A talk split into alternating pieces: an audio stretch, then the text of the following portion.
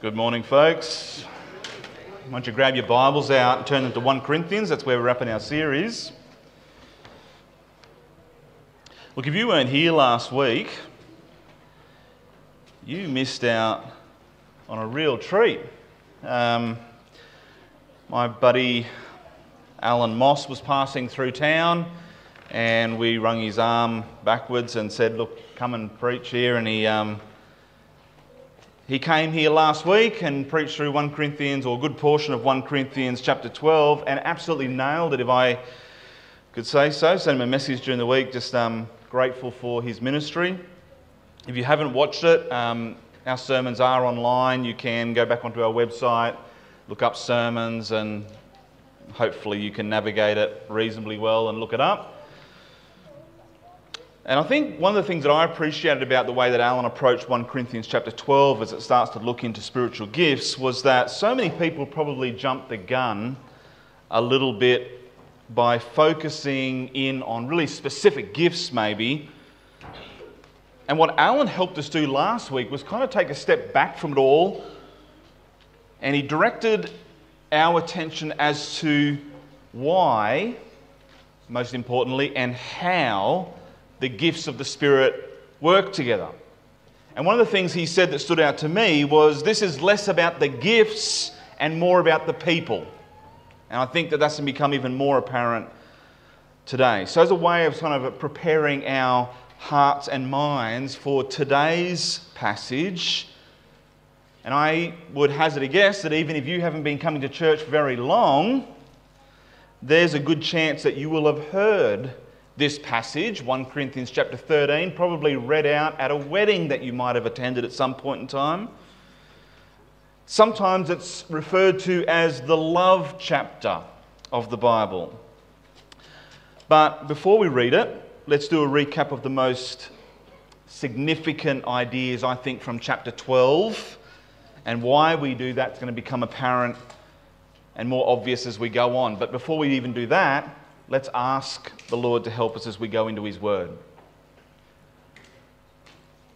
Lord, thank you for your love for us that we've been singing about, that we've been reflecting on. Not some sort of um, far away love, not some sort of love that's even hard to define. You, have showed us love in specific ways. So, that as we, as your church now, gather around your word, we do it in a service of love, in a, in a response to love, Lord, because we know that you love us even through your word as you speak to us. Um, all of us come in different states of mind today, um, battling maybe bad news or complications in our family or in our relationships. Maybe we argued with each other just before leaving home. Maybe we were yelling at the kids or Lord, whatever, whatever path led us here, Holy Spirit, will you just shape our hearts now to hear God's voice clearly and see it as it's revealed in His Word? We pick on a couple of contexts, uh, concepts from chapter 12 that I think are going to help sort of lay a bit of a foundation, set the scene for where I think 1 Corinthians 13 really comes in. So here's key concept number one from 1 Corinthians chapter 12 that's worth uh, reflecting on. A good way to think about gifts is to always connect them to people. Alan spoke about that last week. A good way to think about gifts is always connect them to people. Because gifts don't operate on their own. There's not like a special tap that we turn on, there's not a special you know, filter that we can apply to the screen which says now it's gift time. Like gifts don't operate in a vacuum. They operate with people. All right? So a good way to think about gifts is to always connect them to people. That's key concept number 1. Key concept number 2 from chapter 12. A good way to think about people and gifts is to connect them to a body. All right? people and the gifts that we have received were never designed to fly solo. Instead, they're designed to work in partnership with other people and other, other gifts. So, a good way to think about people and gifts is to connect them to a body. Key concept number three from 1 Corinthians chapter 12. A good way to think about a body of gifted people is to connect it to a circle and not a triangle. What I mean by that is this gifts do not come with a hierarchy of importance. Every gift is different, every gift is essential. All right? Three concepts that I think are evidenced in 1 Corinthians chapter 12 that I just wanted to highlight this morning before reading chapter 13. Uh, one more thing I want to just sort of try and tease out of chapter 12 a little bit. There are two ways that I think that we can get our thinking twisted when we start talking about gifts. At least two ways. Uh, the church has been uh, has a long history, a 2,000 year long history of getting the idea of spiritual gifts pretty twisted. The fact that Paul wrote this letter to the church in Corinth when he did is enough evidence of that. But there are two ways that we can get our thinking twisted about gifts. The first one is this this is the first problem. You can approach the concept of gifts with the I'm not enough problem. All right? The I'm not enough problem. If you have a look at 1 Corinthians chapter 12 for a moment, um, hopefully you found chapter 13, just go back. 1 Corinthians 12. I want you just to have a look at verse 15 and verse 16 for a moment. And remember, Paul's been talking about gifts and he's been talking about them like an analogy of the human body different parts of the body. This is the I'm not enough problem. Have a look at verse 15 and verse 16. It says, If the foot should say, Because I'm not a hand, I don't belong in the body, it is not for that reason any less part of the body. And if the ear should say, Because I'm not an eye, I don't belong in the body, it is not for that reason any less a part of the body. And Paul continues. But this, I think, illustrates the fact that in the church, one of the things that we can do when we think about gifts is we can look around us, look at the church, look at everyone that's doing things, look at the way that service is happening, look at the way that ministry is going on, and you look at everybody else and you think, well, I'm, I'm not enough. Right? You could approach this church, you could approach any church that you go to, you could look around, you could look at all the things that you do, and you say, Well, when I think about my gifting, I compare it to everybody else and I say, Well, I'm not enough. That's what Paul's describing when he says, you know, the, uh, the hand, uh, sorry, the foot. The foot looks up at the hand and says, You know what? I can't do all the things that that hand does. I don't deserve to be in this body. I'm not enough. Paul says no. And uh, the ear. The ear says, wow, look at that eye. Look at what that eye can do. That eye is amazing. I'll never be able to do what that eye can do. I'm not enough. Paul says, no, that's, that's not true. So there's one way that you could be thinking about gifts this morning, and that is, I'm not enough. Paul says, 1 Corinthians chapter 12 says, no, that's not right. You are exactly what this body needs. If you are just simply doing what God's given you to do. That's one way that we can get twisted up in our thinking about gifts, the I'm not enough problem. Here's the second way. The second way that we can get twisted in our thinking about gifts is not so much I'm not enough, but you're not enough. You're not enough.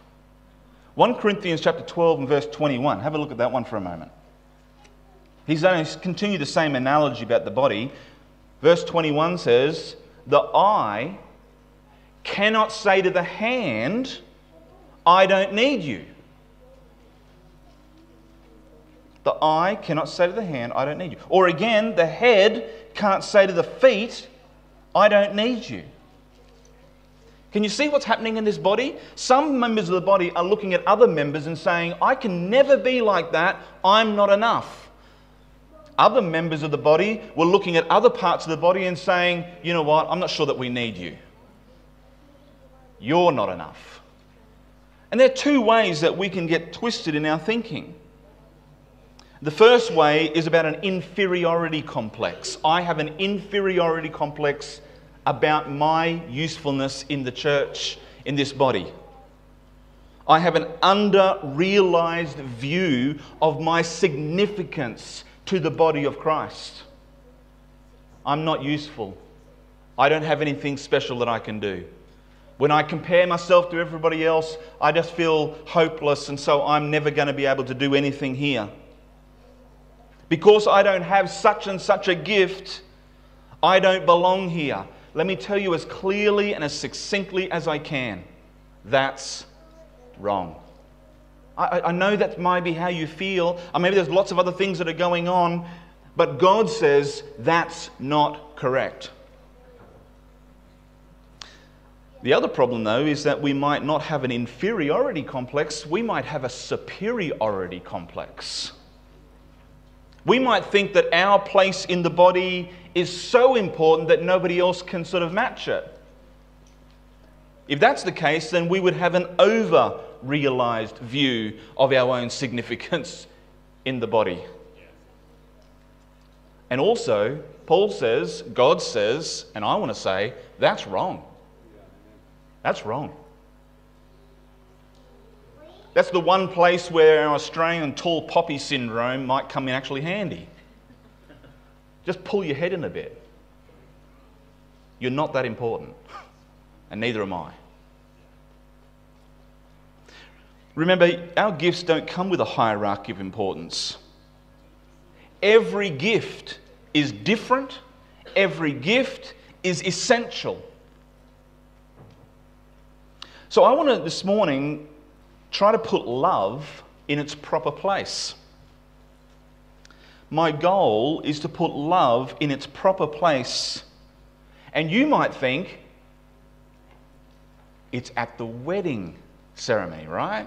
1 Corinthians chapter 13. What, what better place for us to read 1 Corinthians 13 than at the wedding ceremony? No. It's not there. In fact, the best place to read 1 Corinthians chapter 13 is right after 1 Corinthians chapter 12 and just before 1 Corinthians chapter 14. That's what we're going to try and do. Now, don't get me wrong, I'm not saying that if you had 1 Corinthians chapter 13 read out at your wedding ceremony, that for some reason you now have an invalid um, marriage or something. I'm not saying that they shouldn't be read out at weddings. Don't go away and say, oh, Chris doesn't like weddings. Or that marriages can't benefit from building relationships which are based on the, the principles that we will read about in 1 Corinthians chapter 13. Of course they will. What I am saying is that Paul was not thinking about wedding royalties when he wrote 1 Corinthians chapter 13. Paul was not thinking, I know the perfect chapter now that's going to be able to read out at every single wedding for the next 2,000, 3,000 years, however long it is before Jesus comes back again. 1 Corinthians 13 must be first seen as the heartbeat of a healthy church before it can be seen as the heartbeat of a healthy marriage. More specifically, if you want to explore this morning your own personal spiritual giftedness and how that gift might fit in with the rest of the body, then 1 Corinthians 13 is the summit from which all other passages on spiritual gifts should be viewed. The reason I know this is because Paul tells us this. I'm not, I didn't do some special course at Bible college to try and figure that out, all right? You, you can see that this morning yourself. I want you to have a look at it.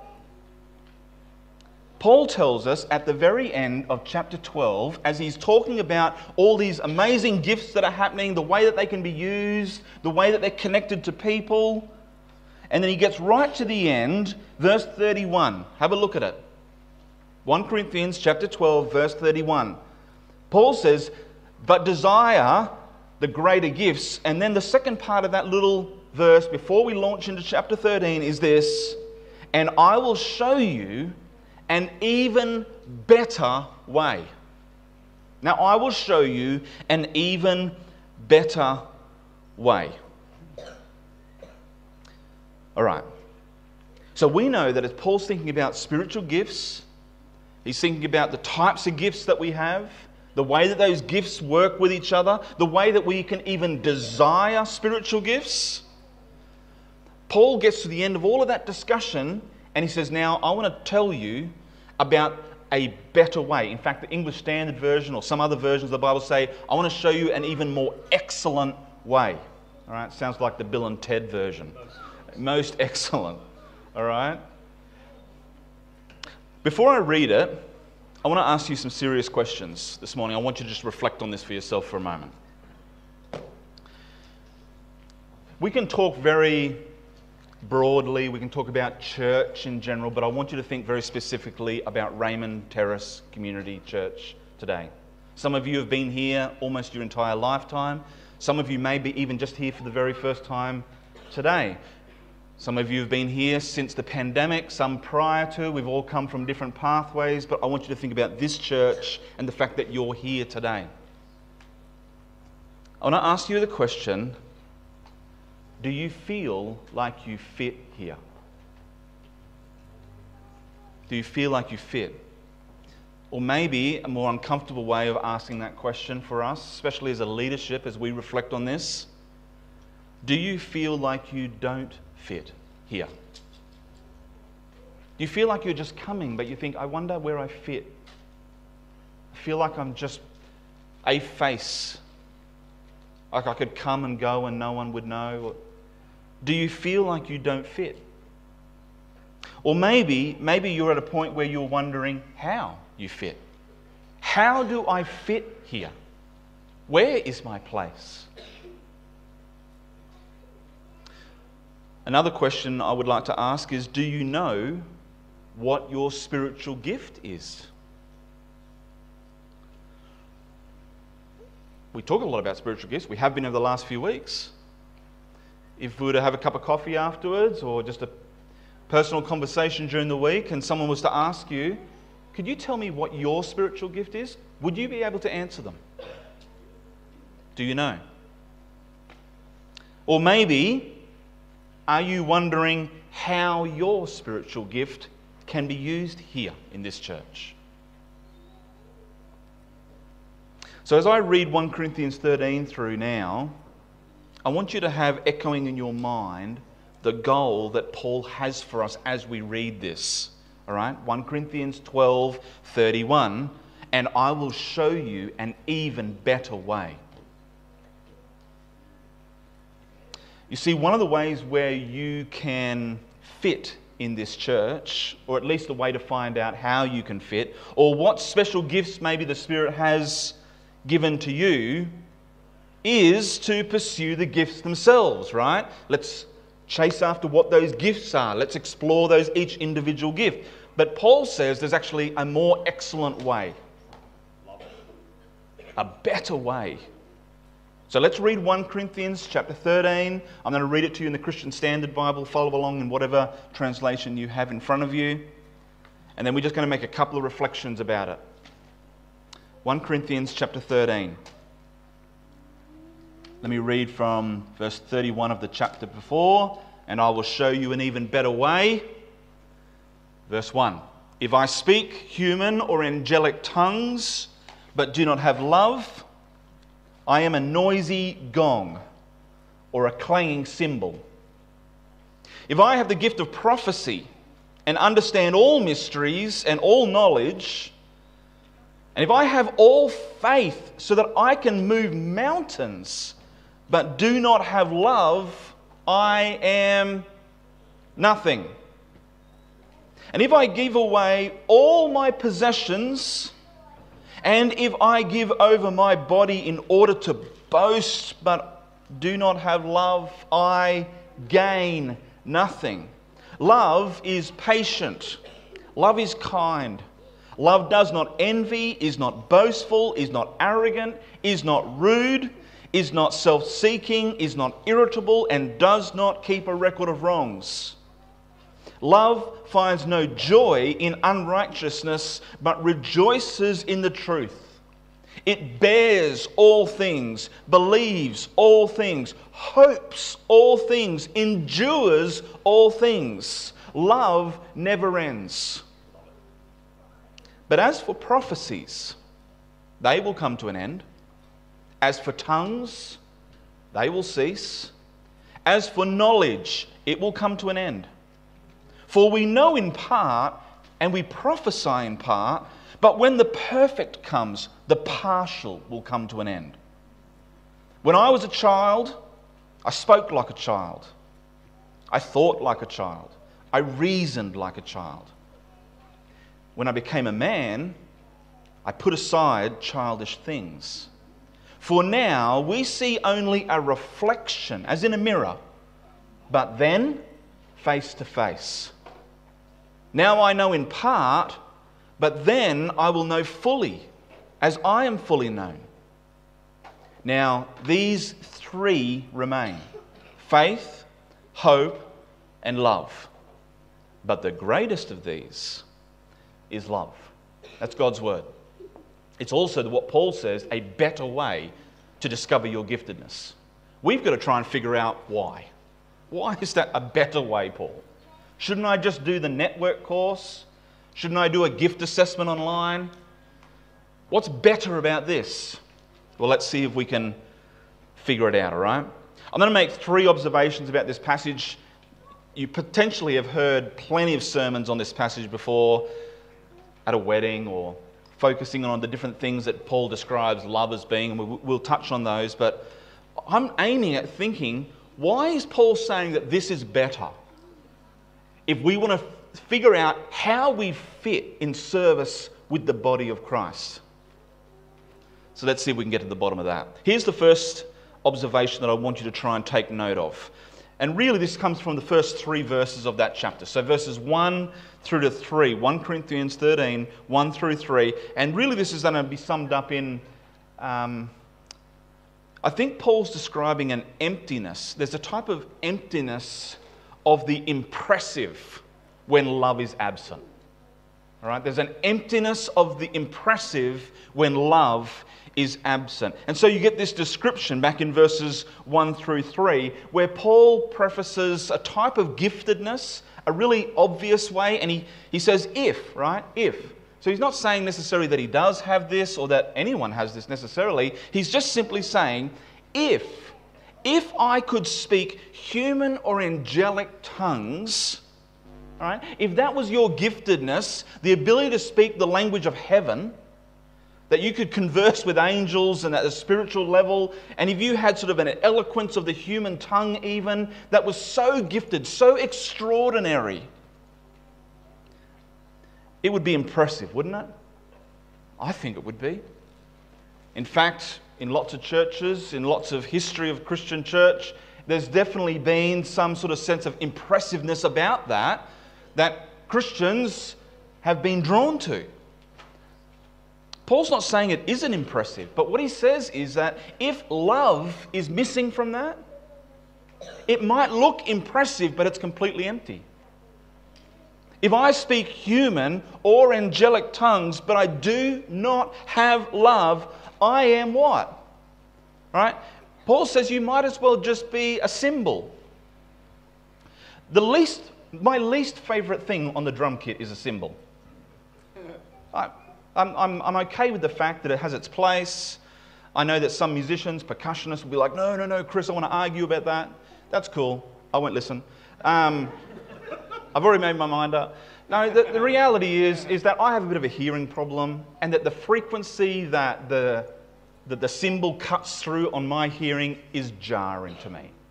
It's okay, I don't make a big deal about it, whatever. But it's my least favourite thing. It's just like, oh, turn down the cymbals, you know. Paul says that's what human speech and even angelic tongues can be like if love isn't at its root. He says it's just a noisy gong or a clanging cymbal. It's just noise. Not noise in its right place, not noise accompanying anything else. It's just noise. Speak all you like, even in human tongues. Speak all you like, even in angelic tongues. Unless love is at the heart of it, Paul says it's empty. it's a clanging cymbal. He says, If I have the gift of prophecy and understand all mysteries and all knowledge, right? If I have spiritual insight to be able to see beyond the superficial, Paul says, If I have faith that I can move mountains. We love that symbolism, don't we, in the Bible as Christians so often? You know, faith that can move mountains. We only need it, a little tiny mustard seed, by the way, Jesus says. Not like you have to muster up superhuman amounts of it or anything. But Paul says, even if that was the case, even if you had the type of faith that you could look at a mountain, say, jump into the sea, and it obeyed you, that's impressive, right? I don't care who you are, that's impressive. That's like Marvel, next level impressive. But you can do all of that, Paul says. And if you do not have love, Paul says, you're nothing. The impressive is not what matters there, Paul says. What is at the heart of it makes the difference. And it must be love. If I give away all my possessions, if you have the spiritual gift of giving, if you're one of those people that no matter what, if you are one of those people, I'd love to have a conversation with you. That's fine. If you love giving away things, I love, I have the spiritual gift of receiving. Um, but you can be one of those people that just give in extraordinary ways, impressive ways, even to the point that you might have the gift of martyrdom. I can tell you what, when we do the spiritual gift assessment online, Nobody these days seems to have the gift of martyrdom. I've got the gift of whatever it is. Where's the gift of dying coming in on that list? Funnily enough, it was right down the bottom. I did not score very high on that one at all. But Paul says maybe you've got the gift of being able to give you over your, over your body to death, even. But he says, you know what? If you don't have love, you gain nothing. You gain nothing. So that's the first observation. It's simply the fact that there is an emptiness of the impressive when love is absent. Here's the second thing I want you to notice about this whole passage. Second observation is this love is more than a vibe. Right? Love is more than a vibe. Um, Christians love to talk about love. We talk about love in this church a lot. How would we define it? Or is love just a sort of like, oh, you know, the Beatles, right? All we need is love. I knew you would do that. I literally, I did not cue that up, and I even have a. Com- I wish I'd had a conversation with someone going, "Betcha Tim goes no no no no no," at the same.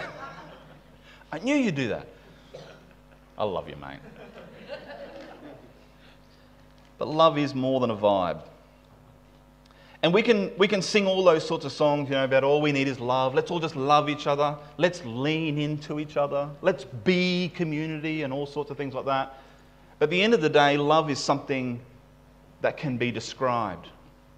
Love is something that is experienced. Love is something that is given. And if you're a 1990s DC talk fan, love is a verb. All right? Love is a verb, it's an action. Look how Paul describes it for a moment. Love is patient. Love is kind. Love does not envy, is not boastful, is not arrogant, is not rude. And it goes on and on. I want you to notice something though. How much of that description starts to sound a little bit like the fruits of the Spirit? Yeah. The fruits of the Spirit, right? Who knows those? We put Marty on the spot last week to do John chapter 3, verse 16. We're not going to do it again this week, mate. He's, a, he's throwing these ones at me. Anybody want to give me the fruits of the Spirit verse? Yell it out. Love is what? Oh, hang on, hang on, hang on. Yeah, not a song.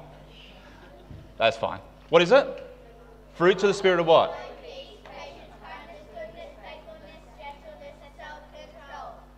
Brilliant.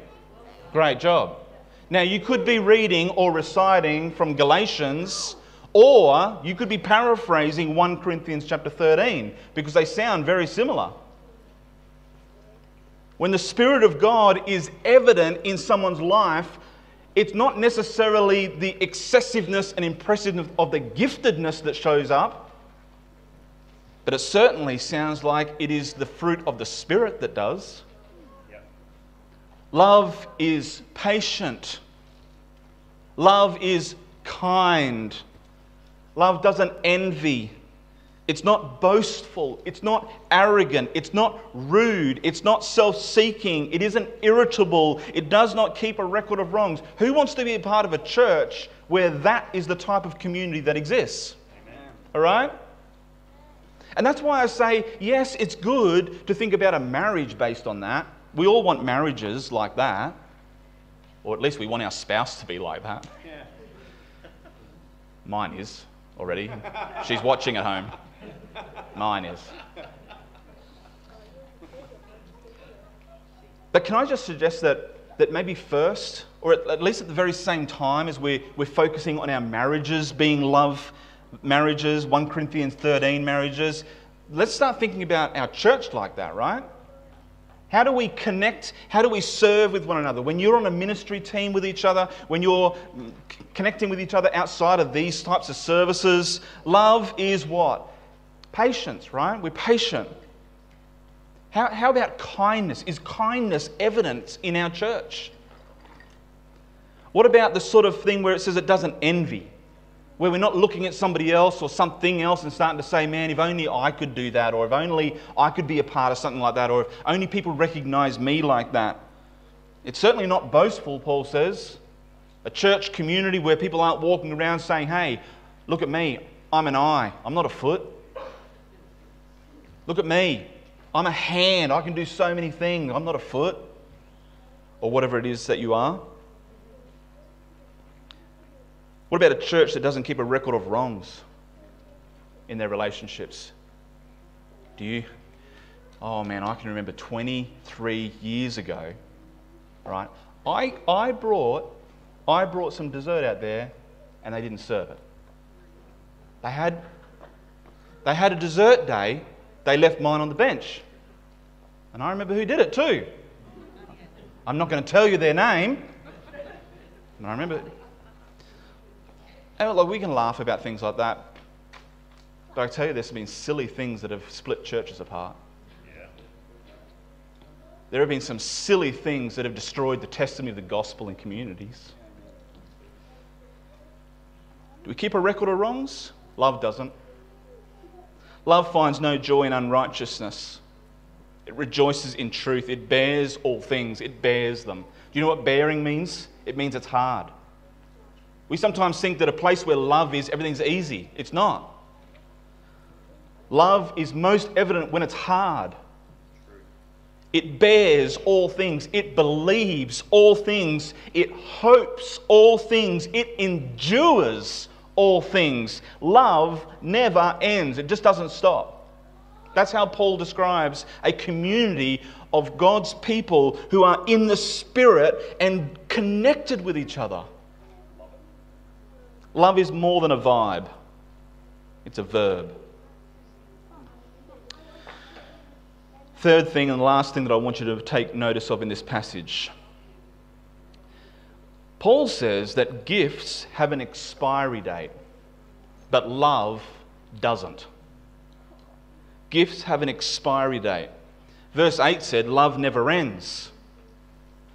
But as for prophecies, and now he's going to just pick on a couple of different gifts, spiritual gifts that the Bible talks about. As for prophecies, they'll come to an end. As for tongues, Paul says they'll cease. As for knowledge, It'll come to an end. Right? And then he has this sort of description about we know in part, we prophesy in part, but then the perfect comes. And a lot of debate about what that means, the perfect comes. Um, I've certainly been told over the years that, well, this was written as a, prior to all the Bible being put together, and that what Paul is sort of saying is that when all the Bible is together, then that's all we'll need, and we won't need any more of those gifts anymore. I tend to think, though, that what Paul is saying is that when Jesus comes and we see him face to face, and the time of this earth is done and we're in glory, perfection has come. He says that we will be known then, right? We will be fully known. and we will fully know. We, will, we won't need faith in that sense, right? What, how, does, how does faith described in Hebrews? Who knows that one? Hebrews 11, Hebrews 12, Hebrews 11. Anyone know that verse? Faith is what? Being sure of what? Of what we hope for, things that are unseen, all right? The unseen that we hope for. And we're sure of it. That's what faith is. One day, there won't even need to be a place for that type of hope anymore. One day there won't need to be a place for that type of faith anymore. We will be standing face to face with our Savior for eternity. He will be seen, evidence, and we will be known by Him, and, and He will be known by us. But until that happens, Paul says these three things remain faith, hope, and love. And what's the greatest? He says, love, right? Love. In this world, change is inevitable. It is. Culture changes, technology changes, even our knowledge changes. It's not difficult, I don't think, for us to grasp that necessarily. In an ever sort of changing, ever, um, it seems change is happening in an ever increasingly increment, even. The tools that we need, they change as well. For example, when I went to Bible college in 1995, I had an entire subject on the use of the OHP to supplement ministry. Some of you are laughing, some of you most of you younger are going, OHP. Huh. Is that like a special ministry technique? Yes, it was magic. All right? It was, it was, and you needed to have the spiritual gift of OHP working. Okay, if you were put on to OHP roster, you had to be able to read things upside down, back to front. You also had to be able to know and think under pressure when you put let me tell you what an OHP is overhead transparency or overhead projector. It was a box with a very bright light in it and a series of mirrors. It magically took whatever you wrote on a clear piece of paper and put down there, and it projected it up there. It was incredible. You could do all sorts of amazing, amazing things with it. We did a whole week of Bible college lecturing on the use of an OHP. Then PowerPoint came along. And we learned about transitions. Amazing. Everyone had those bouncing transitions and explosions and all sorts of things on the screen. The point of all of that is to say the overhead transparency or the overhead projector was a brilliant tool in its time. But now it's little more than a novelty. Do we even have one? Do we? We've got one. We've, we might have, Nest might have thrown it out. all, all that to say is that over time, God uses different things, and they're the perfect thing for that time. But they change. And Paul is saying that even giftedness changes. Even the usefulness of certain gifts at certain times changes. That's fine. The gift isn't what is ultimate, Paul says. Love is. Love is what is ultimate. Gifts are good in their right place and in their right time, but eventually we don't need them anymore. When we see Jesus face to face, when the world as we know it is little more than a memory, faith will have turned to sight. Hope will have been fulfilled, and all that will be left will be our want or our need of Jesus that we just love Him, that for an eternity we want to worship Him, that we want to be in His presence, that we want to recall all that He's done for us. And so we finish up by just asking this where do we go from here? Where do, we go from here? I asked you a series of questions at the beginning. Are you still trying to figure out your gift? Or are you still trying to work out where you fit in this church? Then my, my suggestion for you, my request of you, is maybe stop pursuing the gift. I'd even say stop trying to figure out your fit. Just pursue loving your church. How will you love your church? I'm not talking about like those weird Beatles, all we need is love vibe where we all just sort of come together and it's just like, oh, we all love it here. I hope you do, but what can you do this week to love your church? Like a real practical type of love. That someone will walk away from meeting with you and just say, I felt really loved. I felt like they cared for me. What can you do this week to love your church? Actively pursue loving people in this church. And if we are all mutually doing the same thing, guess what starts to happen? Not only are you actively pursuing how to love other people in this church, you'll start to discover that there are people who are actively pursuing how to love you in this church.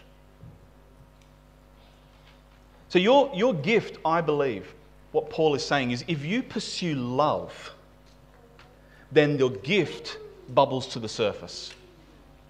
Sometimes I think we've pursued the gift. What's my gift? I can't do anything until I know what my gift is. I can't, I can't do anything until I know where my gift fits. Paul's saying a better way, instead of pursuing the gift, pursue the love. Pursue love in this church. Pursue how to love people well in this church. And as you do that, I think your gifts will start to bubble to the surface as you think, how will I love these people that I'm going to connect with this week? How will I reach out and make sure that this person feels embraced and loved and, and heard and listened? Whether you're a foot or a hand or an eye or an ear or even an elbow will become very clear. As you seek to love this church, you'll start to see that your gift rises up. God's given it to you. You have it. How will it be used? Where will it be used? In what context? In love. If it's not, then all of this is a waste of time anyway. Let's pray. Lord, thank you that you loved us. In fact, your word tells us very clearly you loved us when we didn't love you. In fact, we were enemies with you. We were the opposite of love. We hated you. We despised the idea of a God in our life. And even then, you loved us, you pursued us, you died for us, you made a way for us to come into fellowship with you. You loved us. That's how we know what love is, your word says that you loved us. So, Lord, now as we take that love and seek to love this church, love those around us, Lord, help us to pursue evidence of that love. And Lord, you've given us gifts to do that with. We pray that you would make those clear. Help us to use them well so that this church, so that this community would know the love of God. We pray this in Jesus' name. Amen.